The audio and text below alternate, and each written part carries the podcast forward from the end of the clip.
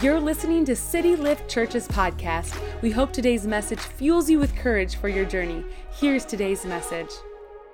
Good morning and welcome to our new collection called Open. We're going to talk a lot today about the spirit of generosity and how our generosity changes the world. And uh, I'm really excited for this series. So, this is a good one to take notes on. It's a good one to ask me questions later. Um, and even if you don't agree with me, man, like hit me up this week and we'll have a convo about it. But it's going to be a, a, great series. I think you're going to get a lot out of, out of this one called Open. And, and, and the first thing to kick this one off, I've got kind of an illustration that I wanted to dig into. And I, I, love diving. If you know anything about me, I really enjoy diving. And a few years ago, uh, I was diving with a couple buddies, and we sent the first guy in first. You know, where it was a boat dive, and, and he jumped off the boat, and you kind of just take a big stride step right off the boat, and he went in. And the other guy and I were like just joking around and talking. Well, what we didn't know is when he jumped in the water, he was five feet away from a pretty big hammerhead.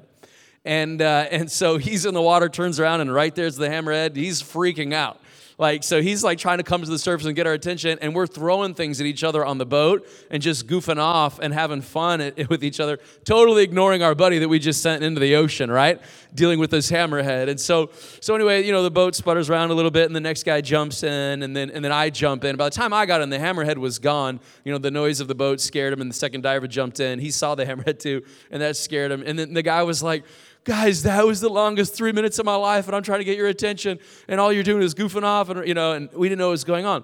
Why is that so scary, right? To, to jump into the ocean and see a hammerhead. And, and I'll tell you why. Because you've left your environment and you've entered his environment, right? And so I have a first picture I want to show you. This is a picture of a shark here. A shark, just terrifying to look at in general, right? You can imagine jumping off a boat, getting into the water, and seeing this guy. What, why is it so intimidating? Right? Because that thing in the water is a torpedo, it's a missile, it's designed for the ocean. It is a killing machine, it's a torpedo with teeth when you're underwater, right? And, and when we're in the water, man, we're flailing around. We got gear on. You're slow. You move slow. Nothing happens quickly. And that thing is really, really fast. And say, if a shark ever comes at you, they say just actually to push them sideways. You never want to just try to push against them because, man, that thing's just going to move you right along with it. You are nothing in its way, right? Now, you, you take this shark, though, and you put him on the beach, and he becomes pretty helpless, doesn't he? He's flopping around, he's exerting all kinds of energy, he's not really getting anywhere. Easily you can run away from him, right? Well, hit, the next slide for me, right? Here, here's a cheetah. They look beautiful. You don't really want to meet one of these in the wild, right? Like, we're not going to outrun this guy if he wants you for a snack. And, and, and, so they're like, what, zero to 70 and like 0.2 or whatever? It's, it's crazy. And, and so, but you take this cheetah and you throw him in the ocean, and he's actually quite helpless. He's going to struggle. He's going to exert all kinds of energy. He's not going to go 70 miles an hour. And before long, he's, he's going to drown. He's not going to make it, right? He's, he's harmless in the ocean. You can hit the next one for me. This is a jaguar, and you don't want to meet one of these in, in the jungle. We actually have a few Florida panthers around, right? And they're cute to look at at the you know zoo, but not not in the actual wild. And so this guy is the king of the jungle in a sense, right? You, you don't want to run into him in the jungle. You're not going to see him coming and you're going to have problems if you ever run into him. I was watching Nat Geo and they even take out alligators, right? Like these guys are tough, they are mean, they're bad, they're at the top of the food chain. And, uh, but again, you, you take him and you throw him in a lake and uh, he's not going to do very well left in that environment. Eventually, he's going to drown. He's he's a little more dangerous than a cheetah in the water, but you can't leave him there very long. He's he's not going to make it. What, what am I saying is that, that each animal in their environment that they've been designed for is wildly deadly and dangerous and powerful. You take them out of their environment, and you put them in a different kind of environment. They're helpless, they're weak, they're exerting all kinds of energy and they're not actually getting anywhere. A Christian on mission in their environment is at the top of the food chain. You're the most dangerous things to the kingdom of hell the earth has ever, ever seen when you're on mission. A Christian out of their environment and off mission becomes quite helpless. You exert all amounts of energy, and yet life doesn't really seem to go anywhere.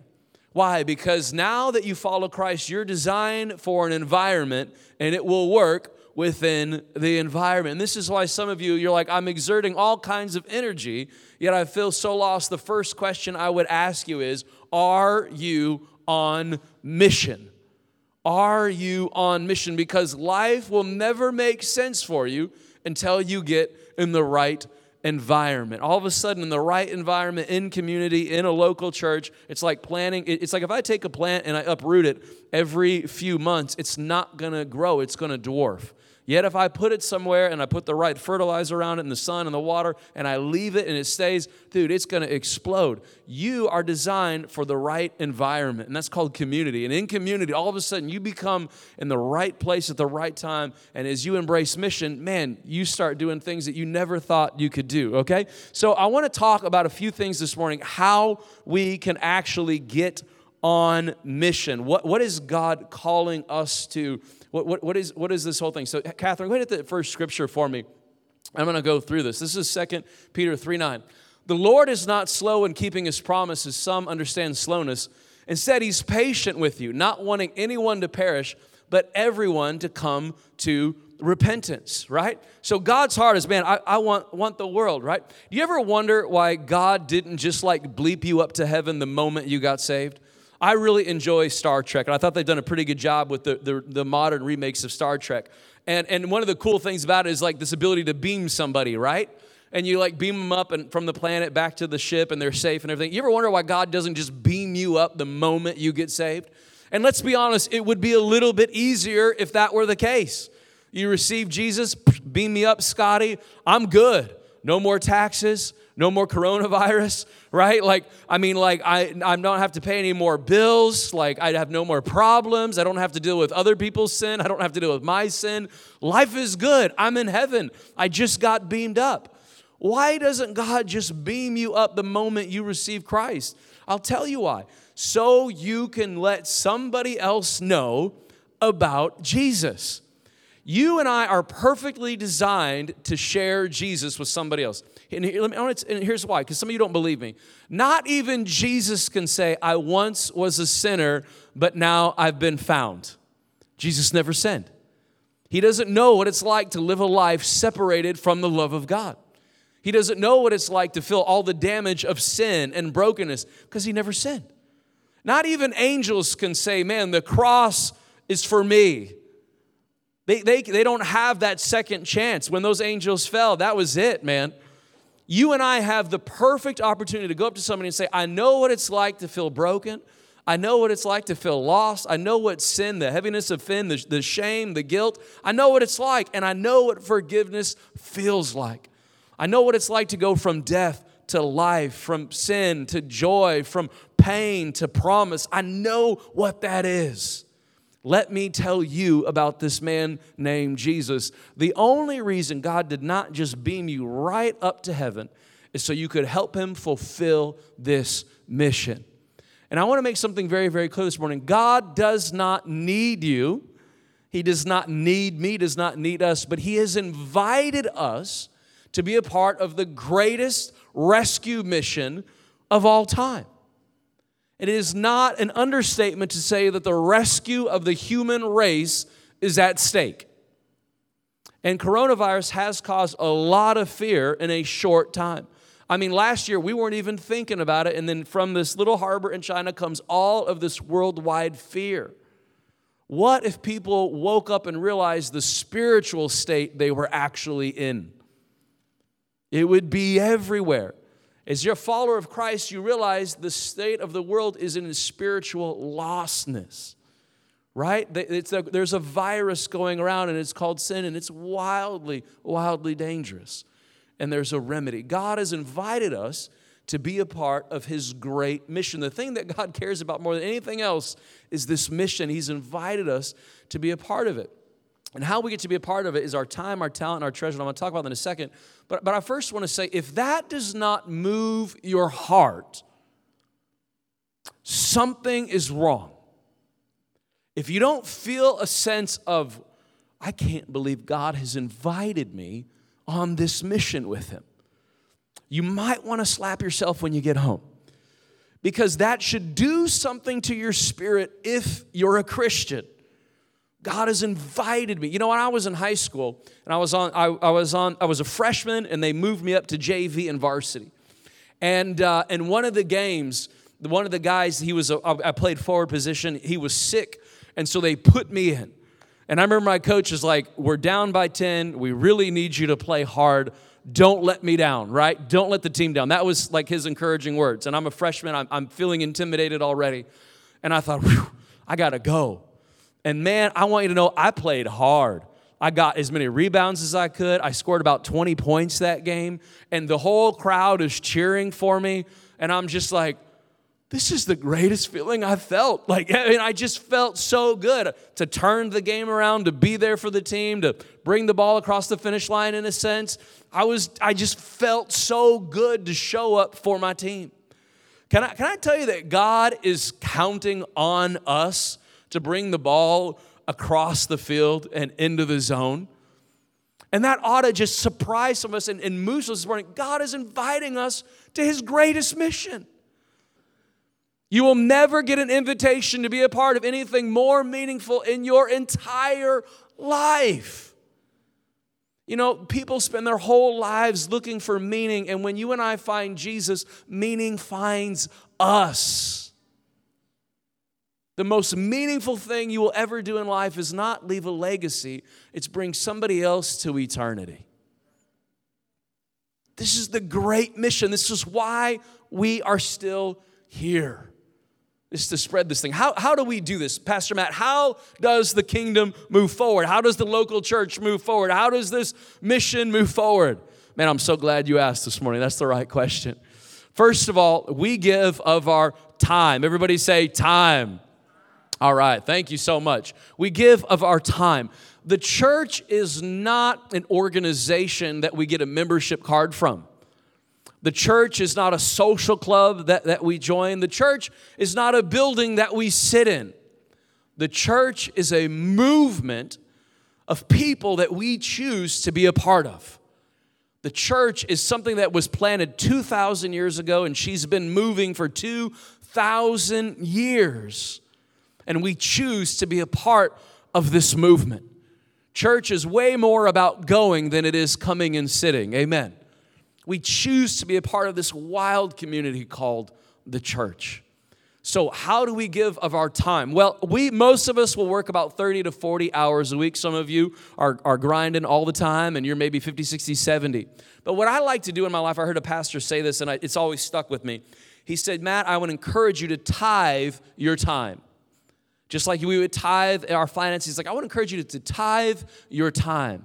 So if you work 40 hours a week, could I encourage you to give three, four hours to the local church? to serve. Some of you guys came last night to the JC recovery thing, you know, and man, we got to serve over 100 people, and a dozen of them gave their hearts to Christ. Can we just give it up for the people that really quick chose to serve last night? You guys did a great job. D2, you're right there, did an awesome job. I saw Matt and others, and, you know, Loretta, you're amazing. I saw you. Loretta's serving hot dogs, and all of a sudden, Will starts worship, and she's like crying with her hands up, like praising Jesus. And it was great, man. It was an awesome event, you know, smelled like cigarettes and barbecue. It was awesome. My kind of people. And it just was great. It was just an awesome outreach, and we couldn't have done it without you guys. And so you guys just chose to serve your time. And a lot of you, you're on a city team already. You give three, four hours here, set up, tear down. You, you know what it's all about. And, and I thank you because check this out the local church cannot move forward without the people of God being generous with their time. We have to give of our time. Here, here's the thing can God inconvenience you long enough to do what He really wants to do? Can God inconvenience you long enough to do what He really wants to do in and through you? You see, most of us, God can't even inconvenience us long enough to get the miracle through. And I'll prove it to you. There was a day Jesus rolled up to Peter and he said, Peter, the crowd is getting so big, I can't stand face to face with them. They can't see me. And I know you're a fisherman and you should be out there working, but would you dock your boat right here on the shore and let me stand on your boat and preach to the crowd? And I know you and Peter, like, he's like, yo, I, I gotta be working, Jesus, right? Like, I gotta pay those bills. I, eh, money don't just fall from cheese, Jesus. I gotta make that money, right? And so he's thinking in his head, I'm wasting my time, right? I'm not working, I'm wasting my time. My boat is docked. Jesus is not getting fish for me. He's standing on my boat preaching to people. I'm getting nothing from this at all, Jesus. And he lets Jesus have the boat for however long his sermon was. And here he's preaching to this crowd. And, and he's like going, and Peter's sitting there just like, man, I'm wasting my time. When Jesus was done with Peter's boat, watch this. Then he says, Go out into the deep, cast those nets, right? Drop those nets down. And all of a sudden, they pull up so much fish, it was like a month of fishing, not a day of fishing. What am I saying? Can God inconvenience you long enough to really bless you? God needed his boat to get through so he could get to people, but then he never forgot about Peter. Can I tell you, when God asks for us to be generous with our time, he's not trying to waste our time, he's trying to get a miracle to us. He's trying to get something through us so he can get something to us. Do you honestly think that you'd ever be able to outgive God? Really? Do you honestly think that you and I could ever outgive God? No, he's got a bigger shovel he's always going to give back what we give to him. And, and, and sometimes, you know, sometimes it comes in financial resources, sometimes it just comes in blessings. I met my wife because I chose to drive up and serve another minister that night. Sometimes it comes in relationships. Sometimes it just comes in joy. Sometimes it comes in something else. And I don't serve God to get. But I recognize, and that's not our motivation here, and that should never be our motivation. But I recognize when God asks me to serve, He's not trying to waste my life, He's trying to invest my life. Can I get an amen? So we give of our, our time. The second thing we give is we give of our talent. And I, and I love this one because our talent is what creates our platform. I want to read this Proverbs 18 16. You can throw it up for me, Catherine. A gift opens the way and ushers the giver into the presence of the great. Your gift, your talent, what you bring to the table is your platform. No one is calling me asking me how to make a rap album. It is not my gift. It is not my talent. Nobody's calling me to find out how to do worship better. It is not my gift. It's not my talent. Will's not even inviting me to sing on a Sunday morning. I'm kind of offended but it's not my gift. If, you, you've ever sat close to me enough, you know that singing is not my gift. But I do have a lot of people now call me and they say, How do you plan a church? How did you do this? How did you organize this? How did you set this up? All of a sudden, the gifting on my life is what creates the people that I talk into. There are plenty of people in 2020 that don't want to talk to a pastor, but they'll talk to you. You know, as I'm getting to know some of you guys, like Brandon, phenomenal music gifts. Will, phenomenal music gifts, right? Like, like Gary loves to race cars, you know. I think his car racing days might be over, but maybe not. He might get back into it, who knows? But everybody that's got that's got a niche there, they'll talk to him. Your talent creates your platform. And the more that you invest in your talent, the more that you craft in and of yourself, the more that you'll gather people around that. John Maxwell said this, and I love this that we lead people through our strengths and we relate to them through our weaknesses. And that's true, but remember, you lead people through your strengths. You lead them through your strengths. With your strength, that is, is, what, is what draws the, the heads. That's what turns attention. That's where people are like, hey, can I ask you how to do this? And all of a sudden, you've created a platform, you've created favor to talk into. And the body of Christ is designed to lead the world through our strengths. You know, and I, I love like Dan, you know, sound engineering, man, he's already training several guys underneath him. That's a strength. It's just playing out. You know, Akila last week, I don't know if she's here this week, but she invited her friend last week and and from college and she's you know she's got gone to college got a platform in leadership there. She invites a friend her friend gets saved. Last week we gave her her very first bible. Come on isn't that amazing? And and it's like she got saved because Akila had a strength and she led where she was at you see, when you and I lead where we're at and where we're designed to lead, we're at the top of our food chain. We've got the gifting, we've got the calling, we've got the anointing, and we turn heads, we create platforms, and that's how we begin to change the world with our talent. Now, I want to read this passage, and Kathy, you get the, the one from Matthew for me. This is Jesus saying, he gives, he's going on a journey, he says in the parable, he gives some five, some two, and this one guy one, right? And what happens? The guy with five invests it, he makes another five. The guy with two invests it, he makes another two, he gets four. And the guy with one comes back and he says, Jesus, I knew that you were a hard man. Master, I knew that you were a hard man. In other words, I was afraid And first of all, Jesus isn't necessarily like a hard master. He, he misjudges his character, right? And, and so he's out of fear, out of judgment. He buries his talent, right? And he doesn't grow anything, right? And now the master is like, this is kind of savage Jesus right here, right? He's like, man, why didn't you invest it? What are you doing? You're wasting this talent, right? And he says, take it away from him. So, what, what is the purpose of this parable? God, I am not accountable to something God doesn't give me, but I am accountable to what God does give me. You're, you're not accountable for what God doesn't give you. God, when I get to heaven, God is not going to say, Did you cut, cut that worship album? No, He's not going to say that. It's not my gifting. Ain't no way it's going to happen. But He is going to say, Did you plant those churches I asked you to? Did you build those campuses? Did you pour into those marriages? Did you build those families? Did you bring those people to faith? I'm not accountable what he doesn't give me, but what he does give me, that's what I'm accountable for. What am I saying? God has given each and every one of you a talent, a gifting, a purpose, a plan, an anointing. That's what you're accountable for. And what does God want to see? God wants to see that you're investing in it. How many Christians have counted themselves out? and they've stopped investing in who they really are. The greatest, one of the greatest investments you can ever make is in yourself. And choosing to invest and build that anointing and that gifting that's really on your life. You know, the richest place in the world is the graveyard. It's where all the businesses were never started. It's where all those multi million dollar inventions were never brought out. It's where all those ministries never got off the ground. It's got all this wealth taken to the grave. I don't know about you, but you know, when Jesus left the earth, he said, It is finished.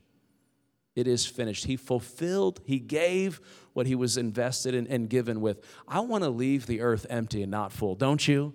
Come on, like some of you, there's a business on the inside of you and it's calling. You feel it. Some of you, it's like you're like, you know that you can craft yourself and go to the next level. Like that's inside of you. Whatever is inside of you, whatever that talent is calling out with you, invest in yourself. One of the greatest things you can ever do. Invest in yourself. Take yourself to the next level. And as heads turn and as God gives you favor, dominate the circle God gives you and lead those people to Jesus. How we lead people in our, our strength. The last one is our, is our treasure. And I love this one. This is so important. And, and I'm going to read this. Hit the, hit the verse for me, Catherine. Do not store up for yourselves treasures on the earth where moths and vermin destroy and where thieves break in and steal. Hit the next one. But, but store for yourselves treasure in heaven where moths and vermin do not destroy and where thieves do not break in and steal. For where your treasure is, there your heart will be also. Hit the next one for me. I think we're going to jump down to 24 now. Now, no one can serve two masters. Either you will hate the one and love the other, or you will be devoted to the one and despise the other. You cannot serve both God and money. Isn't it wild that it doesn't say you cannot serve God and the devil? Isn't that interesting? It doesn't say you can't serve God and sin. It says you can't serve God and money. There's something about money, guys, that has the ability to rival God in our hearts. There is a direct connection between my heart and my wallet.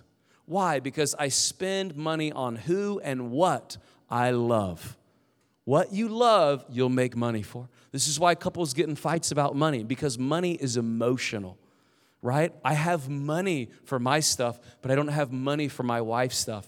And in my wife's mind, she's got money for her stuff, but she doesn't have money for my stuff. We don't need that. Yes, we do. Where does that come from? Money's emotional. What do I want? What do you want? That's where the conflict comes in, right? It's where you have to start working it out. There's a direct link between your heart and your wallet. And without being condemning here this morning, if I looked at your bank statements, could I tell that you were a follower of Christ? Not a condemning question, but a great question to ask yourself. Jesus says you can't serve God and money you'll either end up hating the one and loving the other. How many Christians have said, Oh, I hate giving. I can't stand giving. All the church talks about is money. You know, Jesus talked more about money than he did heaven and hell. And when people hit me up and like, Pastor Matt, why does the church talk about money? I'm like, well, our leader talked about money. Why is money important? Because money is a discipleship issue. Track with me for three more minutes. Money's about discipleship. What you love, you'll make money for. Are you making money for God's mission? How does treasures, when Jesus says, store for yourselves treasures in heaven, I'm going to kind of wind down with this. What, what does he mean? Well, listen, you spend eternity by what you believe. If you believe on Christ, you're going to heaven, right? We know that. If you, if you don't, you're not right? So, so you spend eternity by who you're trusting, what you're believing. But how you spend eternity, well, man, that's that's if you sent any treasure up there. See, some of you guys, you're gonna get to heaven, you're gonna be in that mansion with piles of treasure in the backyard. And other people, they'll get to heaven and thank God they're in heaven, you know, but they're not gonna have the treasure. Why? Because they never sent it up there. They spent it all down here on the earth. I don't know about you, but I want to send some treasure up there. How do we do that? We invest in God's mission. And here's the thing about tithing and giving and everything it doesn't make sense, but it does create miracles. It doesn't make sense, but it does create miracles. It opens up the door because I can't give without using my faith right? I understand the concept of working and, and getting money, doing 40 hours, 50 hours, getting the paycheck, grinding it out. That makes sense. Giving doesn't make sense. But all of a sudden now I'm engaging my faith and I'm saying, God, I'm going to trust you to use this resources to build your kingdom to go reach people. You know, there was a group of missionaries, they planted some churches in Africa and then they came over and planted a little church in Indiana.